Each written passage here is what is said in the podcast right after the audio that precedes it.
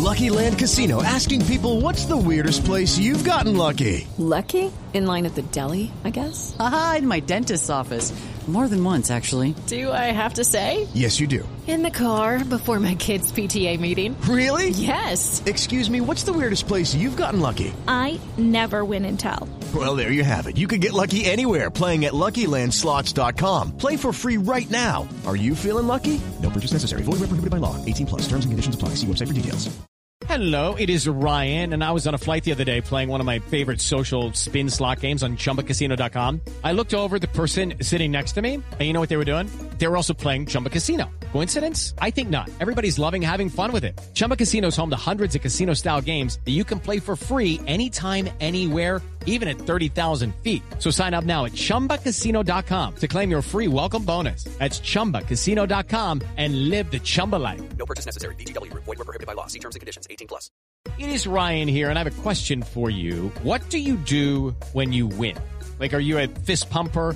A woo-hooer, a hand clapper, a high-fiver. I kind of like the high-five, but if you want to hone in on those winning moves, check out Chumba Casino. At chumba casino dot com, choose from hundreds of social casino-style games for your chance to redeem serious cash prizes. There are new game releases weekly, plus free daily bonuses, so don't wait. Start having the most fun ever at chumba casino dot com. No purchase necessary. V G W Group. Void where prohibited by law. See terms and conditions. eighteen plus. Five, four, three, two, one. Zero. All engine running. Lift off. We have a lift off. Hello and welcome back to Tennis Unfiltered with me, James Gray of the iNewspaper and i news dot co dot uk, uh, live from Paris, which may be a slightly unusual location uh, given it is the U S Open, but I'm on uh, rugby duty this week, so I'm preparing myself for a very sweaty evening at the Stade de France. I've got Calvin Betton with me Uh, to look back a little bit at the uh, women's semi-finals, talk a bit about the men's semi-finals coming up tonight, and maybe look ahead to Saturday as well. Uh, Calvin, you're in a similarly sweaty Barnsley, as far as I can tell. Yeah, Barnsley feels like Barnsley Amazon jungle uh, today, actually. It's an absolute sweat pit here, and I haven't even been outside much, to be honest. Um, yeah, crazy. Ridiculous. Um, well, it's probably not quite as hot as New York, in fairness, although it doesn't. I, I feel like when it's hot in Britain, it always feels worse because nowhere has air conditioning. The houses are bad. It's the air built. Conditioning, isn't it? I think that's yeah. the thing that, like, in America or even on the continent, you can always just go and um, just go inside and then it really chills you out. Whereas, like, you go inside in the U K, it's just, like, a little bit colder, a little bit cooler. Yeah, that's it. But only marginally. Yeah, I, I have had my air conditioning on in Paris pretty much since I arrived because it's. I walk, I went out for a run because I thought I'll go out this morning, like before it gets too hot. So I went out about half nine, and it was absolutely roasting. I was like, "This is ridiculous." Yeah. yeah. Um, God knows how they're going to play rugby in it.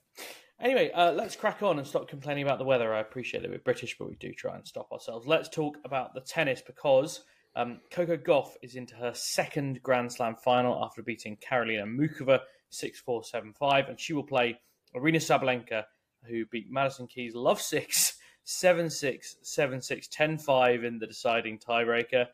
I mean, Calvin, this is like proper Aryna Sabalenka of old. This is like double faulting on break point and losing six love. I have to say, for all the criticism I have had of Aryna Sabalenka in the past, to lose a set six love and then do what she did is, I think that shows a bit of personal growth, to be fair. Yeah, I think she's kind of got to the stage now where, where Zverev got to, where she's kind of just accepted that she's going to do loads of double faults. And it doesn't, you know, there, there's two ways of going about it. You either, like, get your second serve better, or you just kind of go, all right, I'll swallow them up and I'll mm. still win matches anyway. And that's kind of what she's doing now. And she only hit four, to be fair, but they were at crucial moments. And, yeah. you know, that, that's, yeah. that's the thing, isn't it? That, that I, I suppose this is something you must think about, and maybe because you do a lot of doubles work at the moment, Calvin, you probably think about it less because the old bagel doesn't appear so much. But what do you say to a player, or you know, when you're allowed to coach, or how how do you have to approach that mindset? Because losing a set six love, it must discombobulate some players. It must really like throw them off in some ways. I think it's worse if you're playing somebody who you know that you're at least on a par with, or there mm. or thereabouts. The tough ones are when you're playing somebody who's just ranked higher than you and it's not a good matchup and that kind of thing, and you go six love and you think, oh, God, don't really see a way out of this. But mm. in that instance last night, where they basically both play the same, same style, and Sabalenka is a better player than Madison Keys. You know, mm. she's probably thinking, okay, let's just reset here. And and equally on the flip side of it, it's difficult. If you're winning a set like that against somebody who you know is in your ballpark at least, it's kind of like a bit discombobulating when, when the next set starts and suddenly you're at two all or mm. something, because then it doesn't... You've kind of forgot that you've won a set six love by that stage. You've just yeah. won a set. You know, so then it's not like you feel like, oh, I'm, I'm eight two up on games at the minute. You feel like just a set up and we'll level on this set. Hmm. Um, she's into Grand Slam final again. She's the new world number one, um, obviously because Iga Swiatek lost. She said she was a bit frustrated. Pippa Horn pointed out earlier this week that Sabalenka was a bit frustrated that she had, you know, taken world number one just by virtue of someone else losing, and she wanted to win on the court. Um, irrespective of that, she is world number one, Calvin, and I don't know whether... I'm not sure I ever really thought about it. I, I think players think about world number one more than maybe fans do or pundits do, I'm not sure. But did you think that she would eventually get her game sorted and, and had all the weapons that she would end up being world number one? Um, I thought it was a possibility, yeah. I mean, she's been out, he's been hanging around three and two for so long. That just the way that the tennis rankings work. If you do that, the likelihood is that you will you will become world number one, just because mm. the world the people who are number one tend to be defending points, and you've got to pick them up somewhere. Well, she's world number one, and yeah, George and I were talking the other day about the staggering consistency she's had. I think she's now made at least the semi-finals of seven of her last Grand Slams, which is, I mean, that, you know, that is like that's serious. That's that's GOAT level consistency. There's not many people who can do that. Um, quarterfinals, yeah, yeah. I think fair, fair people have done that run, but semifinals is something else. Um, on the other side, she, um, we'll talk more about the final in our next episode, probably on, on Saturday morning, um, with whoever that might be. But uh, just to look back at Coco Gauff's semifinals, she beat Karolína Muchová, a match that I thought might actually end up being quite close. And in fairness, I think the scoreline probably doesn't quite de- reflect how close that match was. six four, seven five, but it was two hours. The third set was the second set. Sorry, was an hour and fourteen minutes. It was pretty hard fought, I would suggest. Um, interesting uh, tidbit from Marion Bartoli, Calvin, on the Coco Gauff forehand, which uh, both Brad Gilbert and Coco Gauff herself have claimed they've made no changes on. But um, Bartoli did quite a good little segment on Sky Sports uh, earlier this week, kind of talking about.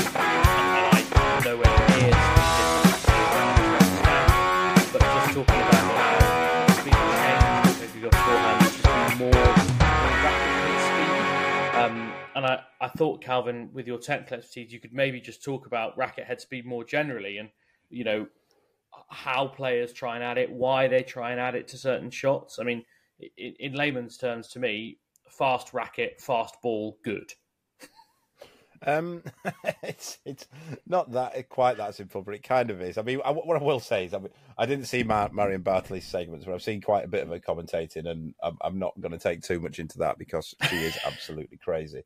Um, also, like, I don't know who's worse, who's the worst commentator on Sky Sports, her or Feliciano Lopez, who is absolutely I, terrible. I think like, it's Lopez. Unfortunately, I'll come back to it. I'll come back. I'll come back to racket head speed in a minute. But I watched the doubles last night. Salisbury and Ram beat. Um, Krajicek and Dodig, and um, Feliciano Lopez's commentary seemed to consist entirely of him going, "Let's go, guys! Here we go now! Let's go, guys!"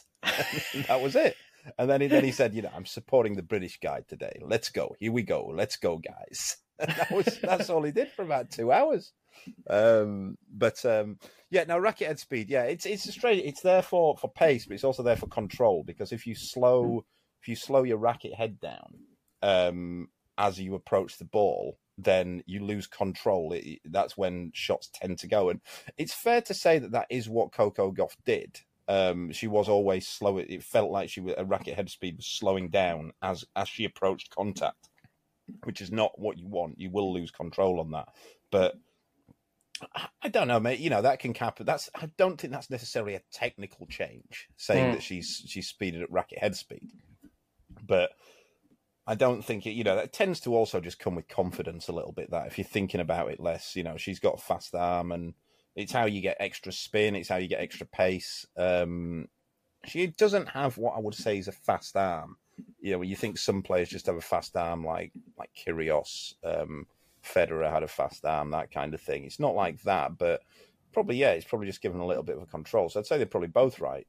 Bartoli mm. saying that she probably has got a bit of racket head speed, and, and Gauff saying, well, no, we haven't made any technical changes, because I don't think she has. Interesting. Um, yeah, I've always, like, again, from a completely layman's perspective, looked at it and, and thought she does have quite a, not a laboured swing of the racket, but a controlled one. Yeah, maybe that's the best way to put it. So she swings um, from too far back. That's the problem. A, a racket, what, what you always want to get good timing, you always want to be starting your shot on contact and having your follow-through as the fastest part of the swing.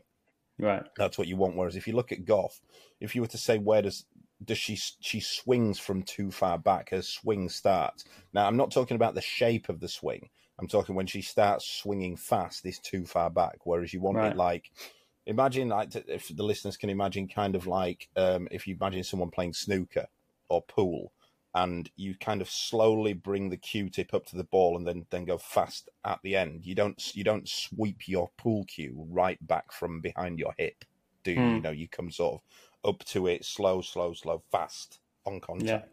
And that's what Gauff hasn't done. But she also has too big a swing, which makes it right. difficult to do that.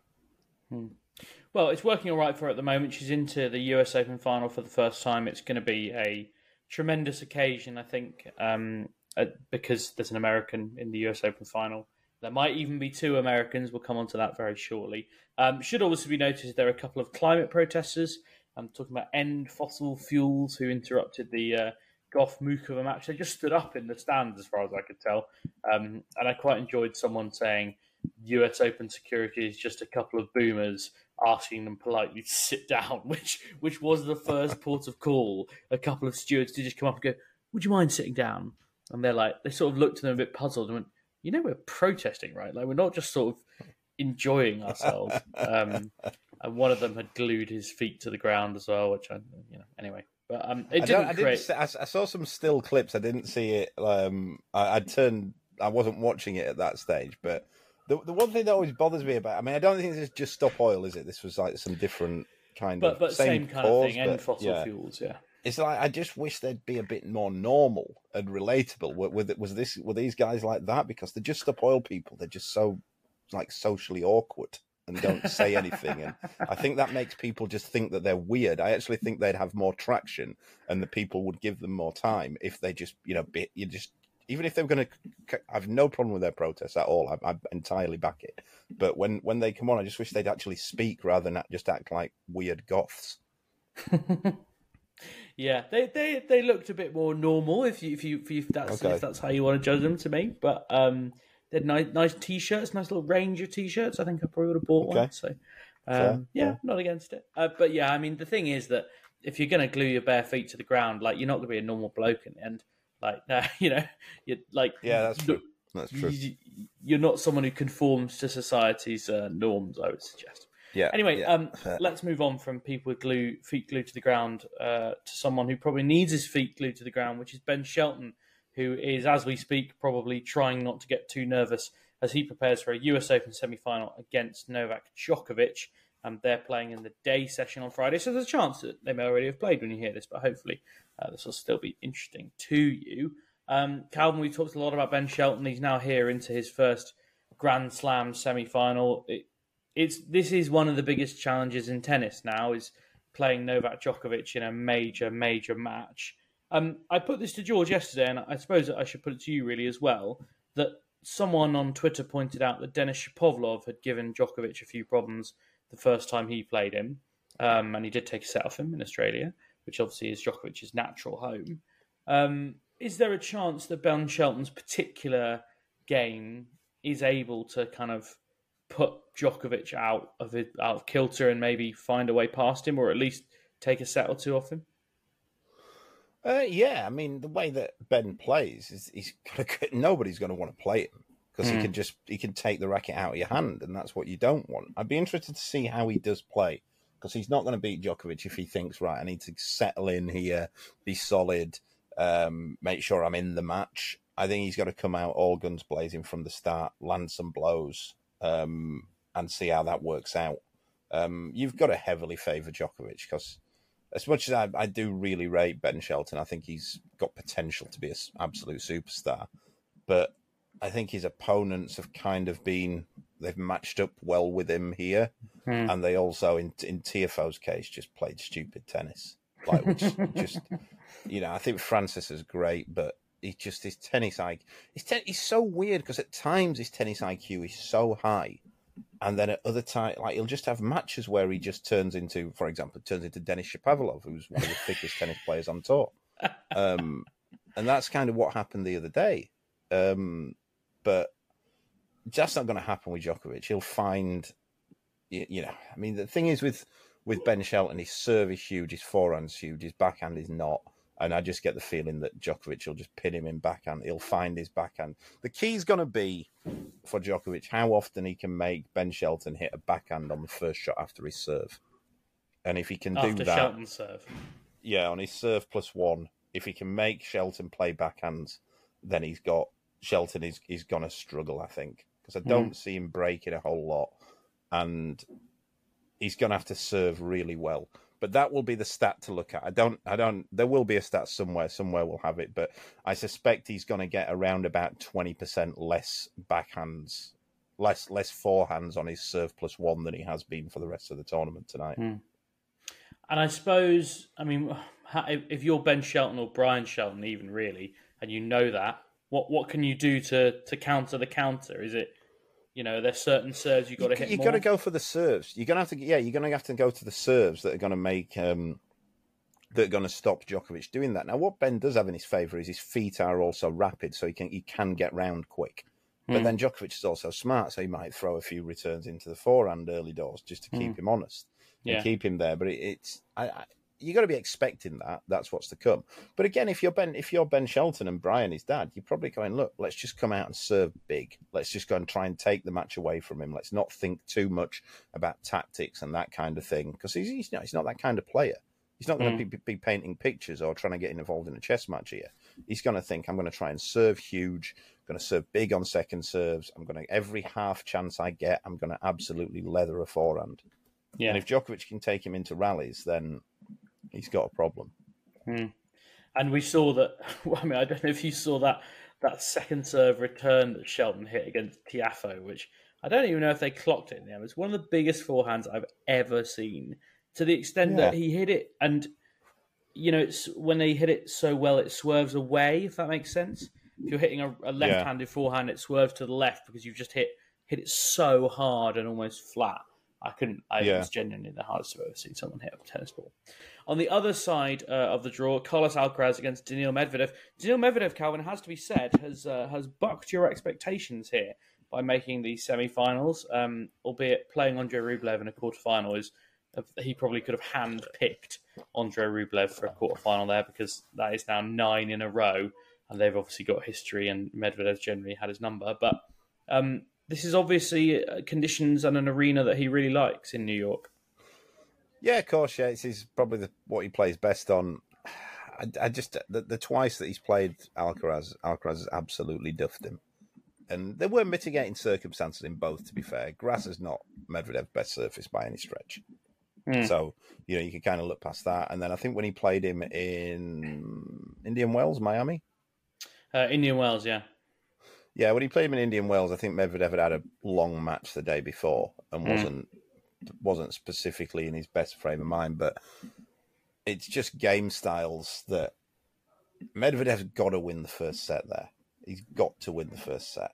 Yeah. Because if he doesn't, then you can see he's got to start well. Because if like those kind of situations, like like I was just talking about then, if you've had a couple of hide-ins off somebody, and then if, say, Medvedev goes three love down at the start, then you start. That's when you start thinking, oh God, as the coach, you're like, you know, what, what can I do here? You know, it's like, yeah. what, what can we possibly do? I know a player I used to coach, he'd played a certain player um, two or three times before, and the matchup was just terrible. And after every match, we came we came off, and, and the player was just like, "The matchup's just terrible. I just can't."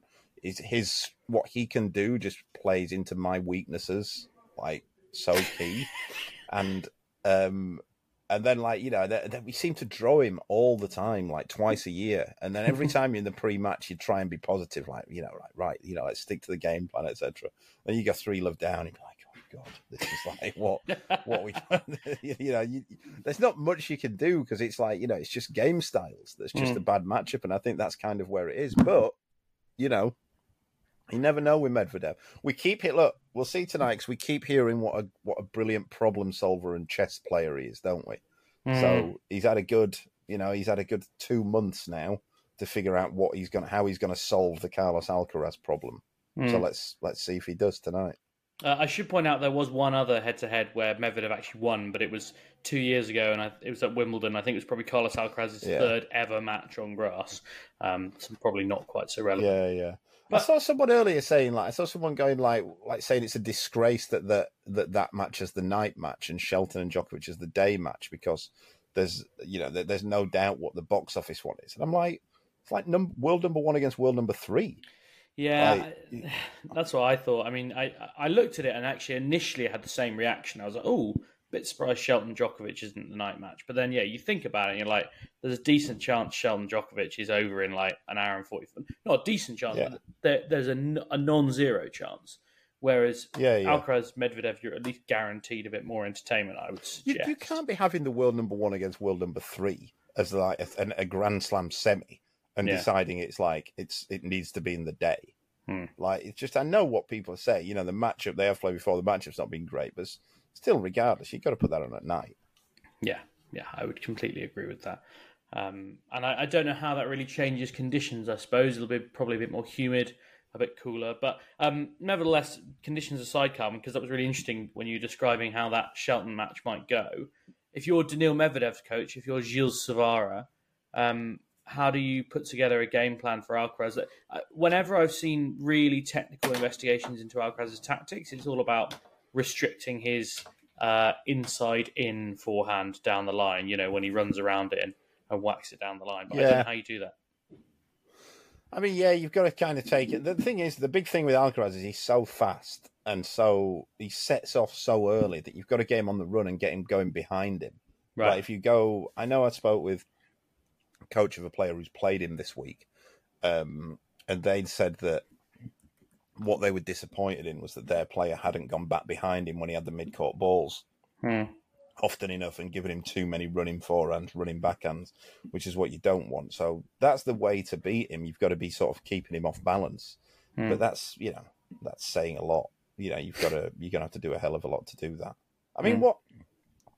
The way that Medvedev will beat him is doing what Medvedev does best and just keeping the ball to a length, deep, trying to keep it into his backhand and just not and stifling what he can do from attack. And then you never know, like because, again, you come to these situations where Alcaraz has won their previous matches so easy that if they do get to five all in the third and he's not really getting any breakthroughs, then Alcaraz are then going to start thinking, shit, this is not what it was like last time. Mm, like what mm. the things I've been doing to beat him easily before are not working here. So what, what have I got in the tank now? That that's and, what you what I, they will look at. And I should say the only set he has lost in this tournament so far to Dan Evans, incredibly, um, Alcaraz did have. He was pretty angry about it, and he was. You know, there were signs of frustration there, and I think yeah, Mev, Medvedev yeah. is such a good shithouse that he will have noticed that. And I'm sure yeah, that yeah. he will be thinking about ways to, as much as he'll be thinking about tactics, he'll be thinking about ways to get under Alcaraz's skin. Whatever, it ha- whether it's whinging to the umpire about random things, you know, picking up little yeah. bits of time in between points. I think that's. I think. I mean, you know, I'm a big fan of shithousing, and I think if you're going to try and beat Carlos Alcaraz, you probably have to. Um, speaking of shithousing, I mean, yeah. To be fair, we, we we we hyped up another match on the basis that one of them could really be a shithouse the other day, and, and Ostapenko was off the court in about seven minutes. So I'm not sure that's that's really really holding much credence. What she's done there, Calvin, is the ultimate shithouse. Is she's shithoused us? That's yeah, what she's yeah, actually done. It, yeah. There, it's impressive. Yeah, yeah, fair play to her. Probably probably planning on doing that. Um, yeah. yeah, indeed. Uh, just on shithousery, Calvin, I was going to ask you one thing. Uh, you might not have noticed this, but I did, and I said it to George yesterday. Um, Carlos Alcaraz has got very grunty, like very, and long grunts. Like, it's yeah. getting a bit Lorenzo Sonego. Yeah. Um, yeah, it's one of those. You don't... You, I think that's probably going to have to be a conversation behind the scenes, or like quietly with the umpire. He's going to have to go to him, look, you know, this is getting a little bit much now. Yeah. Like, you might want to tone that down, because it, it is getting a little bit much, and he is going to have to tone it down, because it's, there's also no need for it. It's definitely there just to just to affect the opponent, and that's mm. I'm not a fan of that. You know, it's mm. like somebody's going to have to say it, but um, yeah. You know, it's, it's something that's going to have to get done. Um, yeah. It's like, but it's like, you know, the other thing that people bang on about is like people banging on about how he's always talking to his coach. Like, as if any every other coach doesn't do that. Yeah. Like, it's just yeah. such, you know, it's just bizarre. And like, you know, some, some, well, I say every other coach, some players like to talk to their coach a lot, some some don't. But it's like, like also, I noticed this like yesterday when I watched a little bit, the day before maybe. I'm talking about, you know, since they've brought the coaching in, like blah, blah, blah. It's like, no, that, that was happening all the time anyway. Like, yeah. like the, you know, that was like, you know, and it's like now, like somebody said to me, somebody said to me the other week, you can only, I forgot, you can only coach at the side of the court that your player's at. Like, yeah. if they're at your side, you can only do that. And I'd shouted something to Luke, who I was with in Poland, and, and Luke had said to me, oh, the umpire says you can only coach us at that side. And yeah. I was like, yeah, yeah, okay. And I was like, well, you know, I used to not be able to coach at any side, and I used to do that then anyway. So, um, how much has really changed? Um, Well, yeah. I have to I have to say that they have made better use of the coaching thing this year as well. Like, they've had microphones turned up in the coaching area. I've heard the commentators talking about it a lot. And as as I knew it would be, it's been really interesting. Like, just yeah, uh, we made, we talked about it when J- J- James Trotman was talking about talking to Jack Draper. Like, yeah, it's it's a no-brainer. I was told that my, my dad said to me that um, I, I was actually on coach uh, coaching Henry and Julian. I called them over a couple of times, and when I was on the telly, my dad said that that I'd been on, and whoever was commentating. My dad said to me, like, he goes, who was commentating on that match? And I was like, well, I don't know, do I? I wasn't watching it on television. So, um, uh, and he goes, oh, they were saying that, you know, you were coaching them, and this is, it's a disgrace. You shouldn't be allowed to coach anymore. And like, um, you know, but incredible. I, I don't I mean, know I... why people, I really don't know why people get so irate. I think it's, it's a great thing for the viewer. I really do. Yeah, there's no question. Absolutely no question. Um, yeah, uh, well, Calvin, in case I don't get you for our women's final preview tomorrow, uh, Gauff versus Sabalenka, I'm, I'm required by law to ask you for a prediction. I think Sabalenka will win that.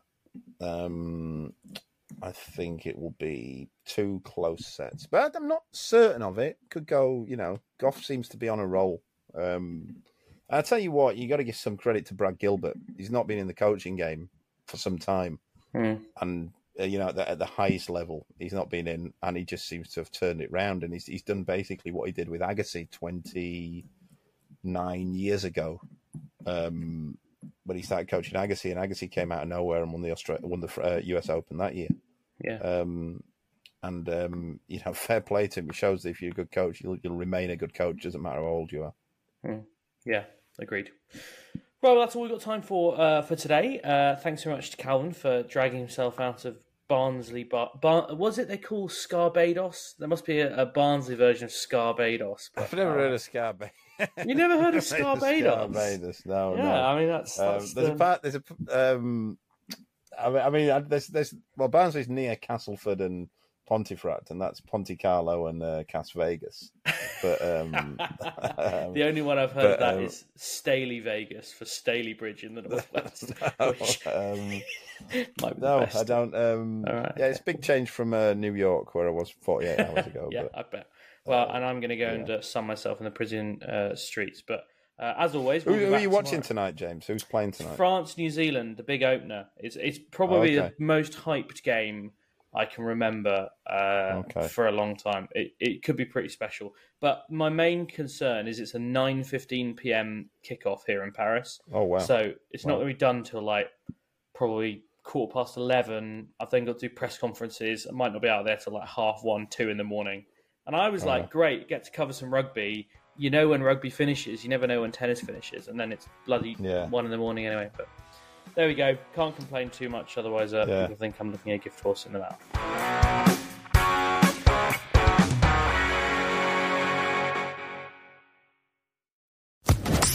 Social Podcast Network. I'm Victoria Cash. Thanks for calling the Lucky Land Hotline. If you feel like you do the same thing every day, press one. If you're ready to have some serious fun for the chance to redeem some serious prizes, press two. We heard you loud and clear. So go to Lucky Land Slots dot com right now and play over one hundred social casino-style games for free. Get lucky today at Lucky Land Slots dot com. Available to players in the U S, excluding Washington and Michigan. No purchase necessary. V G W Group. Void where prohibited by law. eighteen plus. Terms and conditions apply.